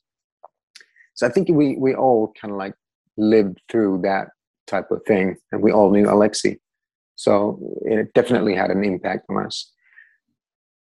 And yeah, it's it's it's weird. I mean, you kind of like feel you feel like the same person, but it's kind of like I created the whole character of Turbo Rider for for the album after reading an interview by Rob Halford. He was talking about Painkiller. And he was talking about this imagining a character that he imagined that depicts the album. Basically, it's it's Judas Priest and the music. It's a savior who comes from out the skies. It's an, it's a you know it's this metal god that comes and saves people. And I felt like, yeah, that's such a cool story. I've never done anything like kind of like just like imagined it. It's pretty much all straight out of my own life, right? Like real real events. And I decided that that's such a cool analogy. I, I want to do something similar. And I came to think of, uh, you know, because I didn't want to do, uh, some, I, I wanted I wanted something that would emulate that. So I came to think of a little girl. And I kind of like thought of myself, what did I feel when I was a kid? Okay, what, what did I have? What was interesting? And because of the dark period of the past two years, it didn't come out as a savior. It was like kind of like a killer kind of type of thing. It was an evil, evil twin or an evil sister of Painkiller, basically. And uh, yeah, that's that's how it all came about. And um, it it was like a, it's a representation or a metaphor for the for the music. How it's still the same. It's it's got the inner the inner child that we all carry around with us, but it, it has gone to hell and you know. Come down to hell and back, and there's plenty of scars that she carries around with her. Yeah, and yeah, that, you can kind of hear it. yeah, yeah, because I mean, you you guys have, and and other bands as well. Um, your age, be it Airborne or Crazy Licks or any of these bands, you have the great opportunity to uh, be to actually still live uh, if you uh, if you want to. Um, You know, you got your youth and your health, and you can actually kind of live like David Lee Roth, or you know, maybe with a smaller expense account if you want to. Yeah. Um, and and I guess, um, but there, there's a there's a limit to that, isn't there? There's an ex- expiry date on that sort of thing, and you either choose to kind of um, uh, uh, follow the lifestyle, and and and um, or you choose to kind of uh, uh, follow the art and, and try to be a, you know try to be a bit more professional. Um, I'm not. I got no idea. I'm not casting any aspersions on yourself or what you choose to do in your spare time, but is that is that part of like um, is that part of this period and part of growth? You know, sort of coming to that realization that um, it's life's not not a party all the time. You know. Yeah, definitely. That and that's what Eyes of a Maniac is all about. I mean, the the blessing that this uh, pandemic brought with it, and and the two year period that we just had to stay sit tight at and stay at home. It was basically the, it's a wake up call. And yeah, I've had plenty of those experiences, because, you know, uh, being on tour is kind of like working at a party every night, because it literally is. We go from city to city, from, from, you know, and there's always a party at every city. The guys at the, or the audience from the previous city, they're at home resting, in a, you know, suffering through the hangover, and we're there in a new party. And that kind of like kept on going for a decade for us, basically, or eight years straight. And of course, naturally, you get tired of it at, at times, and then you just kind of like get really enthusiastic about it afterwards. And yeah, it takes a toll on you, and you kind of like learn to live with it. But then the creepiest part is that sometimes you realize that you're, you know, eyes of a maniac. For me, it, it's kind of like this inner demon. I love partying. I love having a good time. Who doesn't? But it can turn against you. It, and, and there's these moments, these flashes of, you know, I remember from being, being at a party. And actually, the, the eyes of a maniac in the mirror, I had this really visual image of going into the, into the toilet of a bar and just basically just like, you know, leaning on to the, uh, to the sink and watching, looking at myself in the mirror. And I, all I see is the eyes of a maniac. I mean, that this is not good for you, dude. yeah, yeah, yeah. So, um, but I mean, sorry. yeah, but it's all about inner demons. So it's, I, I don't want to like, like, like to talk too much about it, what it is for me, because it, it's also other things. There's other inner demons. Everybody's got some of the demons that you carry with you everywhere, and you cannot escape them. You just have to face them, and you have to learn, learn to live with them. I was That's going to pretty much introduce a song, and I guess maybe we should do that song. Do you think Eyes of a Maniac? Yeah, yeah, let's do that one. Why does he find me every time? Even though I've been living like a runaway, so many months under the radar that I don't know how my crazy getaway is blown away. Again, I'm like a ninja, I move in the dark, and still this creature is after my heart. Tonight I need you, I'm losing this game, it might be too late. Eyes of the maniac, follow me through the neon night, and I know they see right through my mind, though I am trying to hide. Eyes of the maniac, hold me until the morning light, and it feels like I cannot escape, they find me every time. This is the night, it's going down, baby, I'm fighting for the sweet sanity, trying to be brave, but it's scary, feeling the madness pull me like gravity. No, no, no, no more a ninja, I'm facing my fear, my darkest feature, I see it so clear, it's nice to meet you, what did you expect, the mirror reflects. Eyes of the maniac, follow me through the neon night, and I know they see right through my mind, though I am trying to hide. Eyes of the maniac, hold me until the morning light, and it feels like I cannot escape, they find me every time.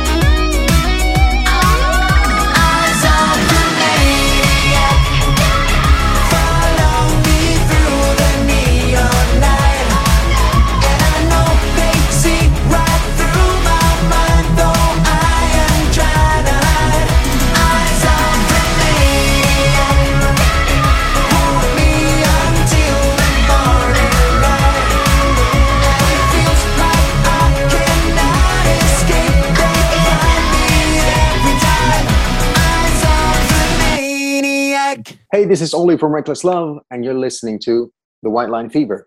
Uh, hello, everybody. No. Welcome back to White Line Fever, second part of our interview with Dave and Andy from the brand new band Truck. And uh, despite a number of technical issues, we're all here at the same, not in the same place, but we're, we're here anyway. Um, But while you were gone, Andy, Dave said that this is kind of a, a love project. It's kind of like almost like a hobby. Um, is that is that what it was set up to be? I know you'd be talking about hanging out together and having a beer while you're rehearsing. And- Always having you on. The records com- the record companies have given us a million bucks and we're only doing it because we've got an obligation. That's right. Did I say hobby? Is it a love no, project? We, we do do it because we love it. Yeah. yeah. Absolutely. It's being in your first band again, right? You don't get paid. Absolutely. You load your own gear.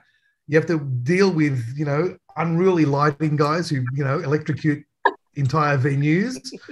It's it's like being in your first band. It is, and it's it's a joy that uh, I mean, yes, yes. Here here we go again with the joy of being seventeen. You know, so yeah. That's great. Like that. And how D I Y yeah. is it? Like, does the record company? I mean.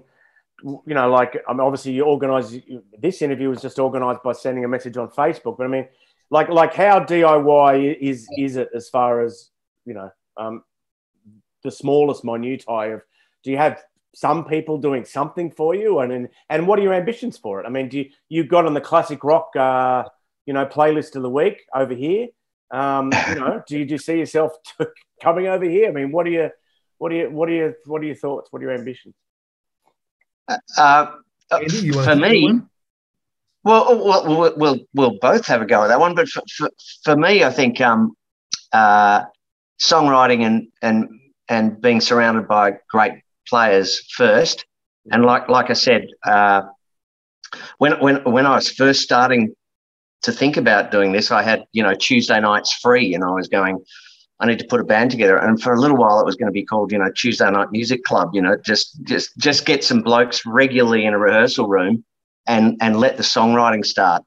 And and without planning too much, and, I mean, it falls into place when it's really good. And when, you know, when Dave and I clicked again, uh, uh, to me felt like, well, it will naturally, I mean, this feels good, so you naturally, you call someone who knows someone and you tell them what you're doing and blah, blah, blah, blah, blah. And, and, and, and we've had a bit of a buzz on this band, I must say, where I've, you know, been in music many years and you, you sometimes you're, you're really wanting this song to go or you're pushing something and you, I think you can really tell when there's a genuine buzz. And I think what's been beautiful this time around is we haven't gone out of our way. We've just been having fun and we play it to someone who, who we know because, and lucky we've been in the industry for a while and you can play it to this person. But, and the genuine reaction has just, it sort of just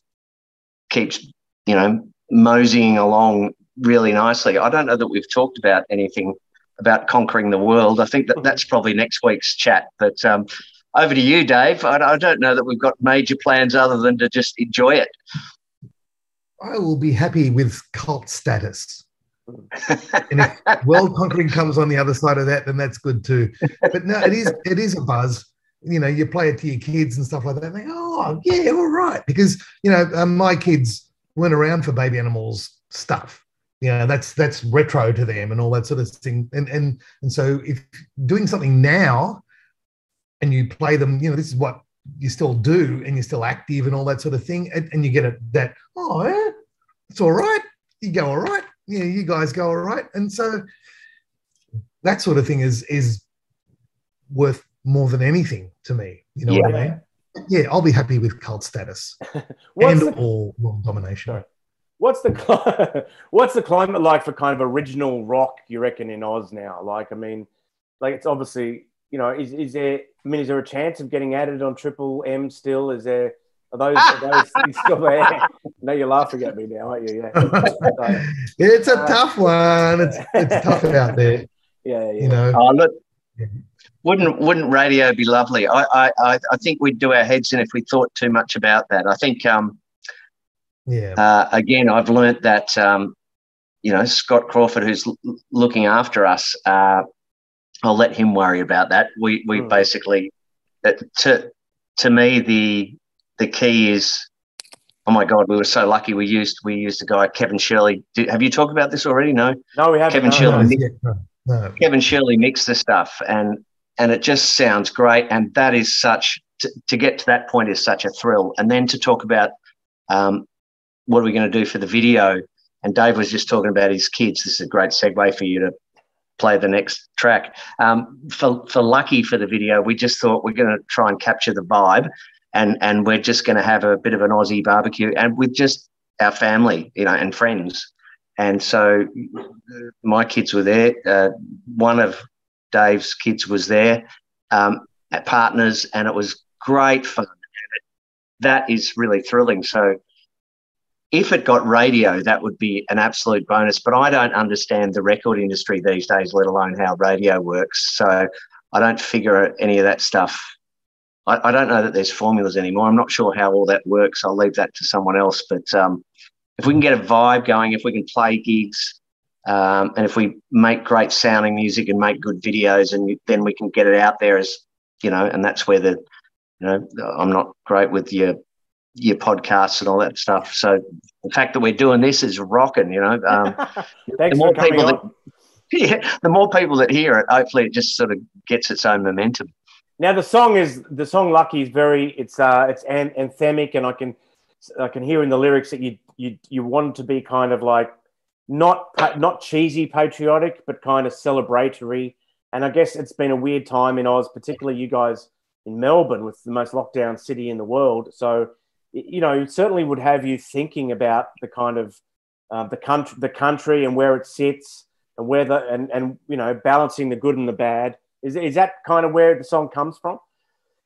Uh, absolutely, absolutely. I um, that one genuinely came coming out of one of the lockdowns. Uh, there was a you know we we've been lucky every time there's been a little opening.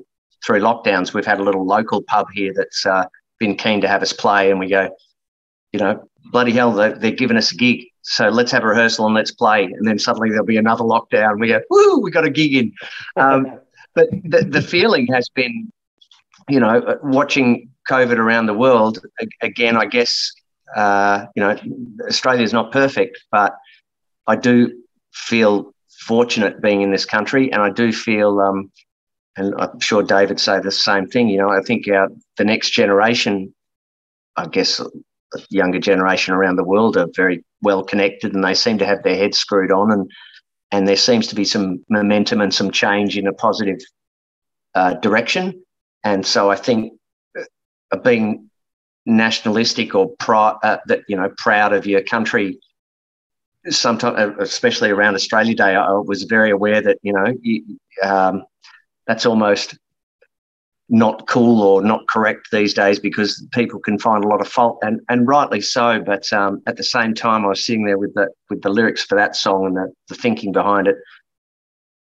I still feel like if we're um, if we're moving forward and moving in the right direction, then some of us older guys can feel still proud of where we are. We mm. can... be part of the changes that are taking place, and proud of the future uh, possibilities. And, you know, and and it's not a bad thing to jump up and down every so often and say what a lucky country we are as, as in, in many, many ways.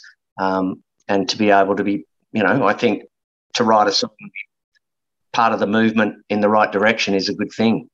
Did you set out to kind of write a bit of an anthem there? Like, did you kind of think, well, this this is something that could kind of strike a chord with people, or did or did you just stay out to want to express your own thoughts on, on these things? You know, again with the with the songwriting, I, again, I don't think I I know a lot of songwriters have lyric books first, um, and uh, whereas I feel like the the I'm surrounded by the the flavors, the music.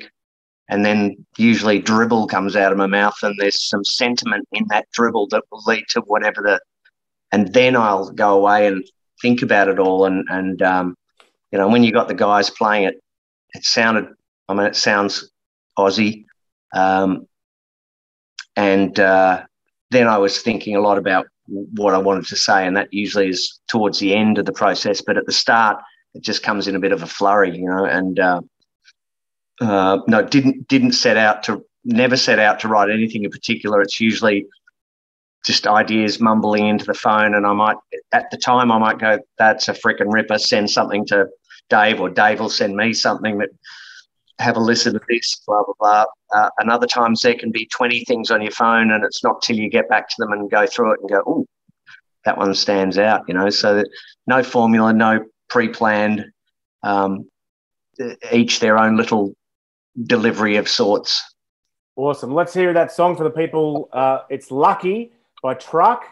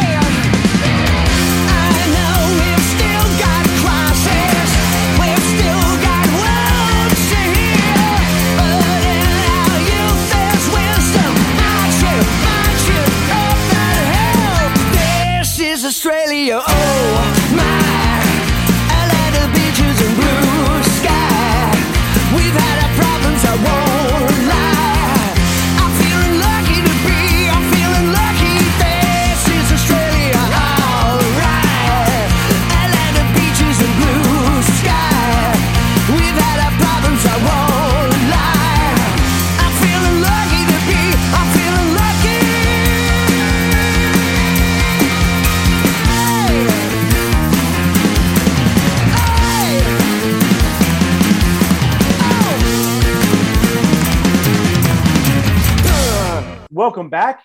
And uh, here's a fella, I think um, I've been chasing him around for thirty years. Uh, finally tracked him down. Uh, he's good. They've got a new record coming out.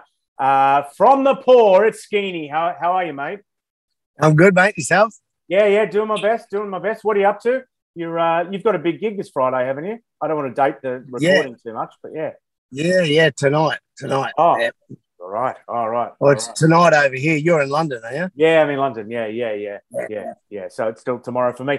Now, um, this is a weird one because when I when I go, like, you know, as someone who sort of got the first E P in nineteen ninety-two and and all that sort of stuff, um, there's a lot of gaps. You know what I mean? So I thought rather yeah. than uh, yeah, I thought rather than kind of have this long list of sort of convoluted uh, questions, I'd kind of uh, if the listeners and viewers are like me, they kind of need a few gaps filling in. So, uh, so yeah. obviously, obviously, we we were, we remember, you know, the the album, and we remember the Sony. We remember touring with A C D C on the Ball Breaker tour.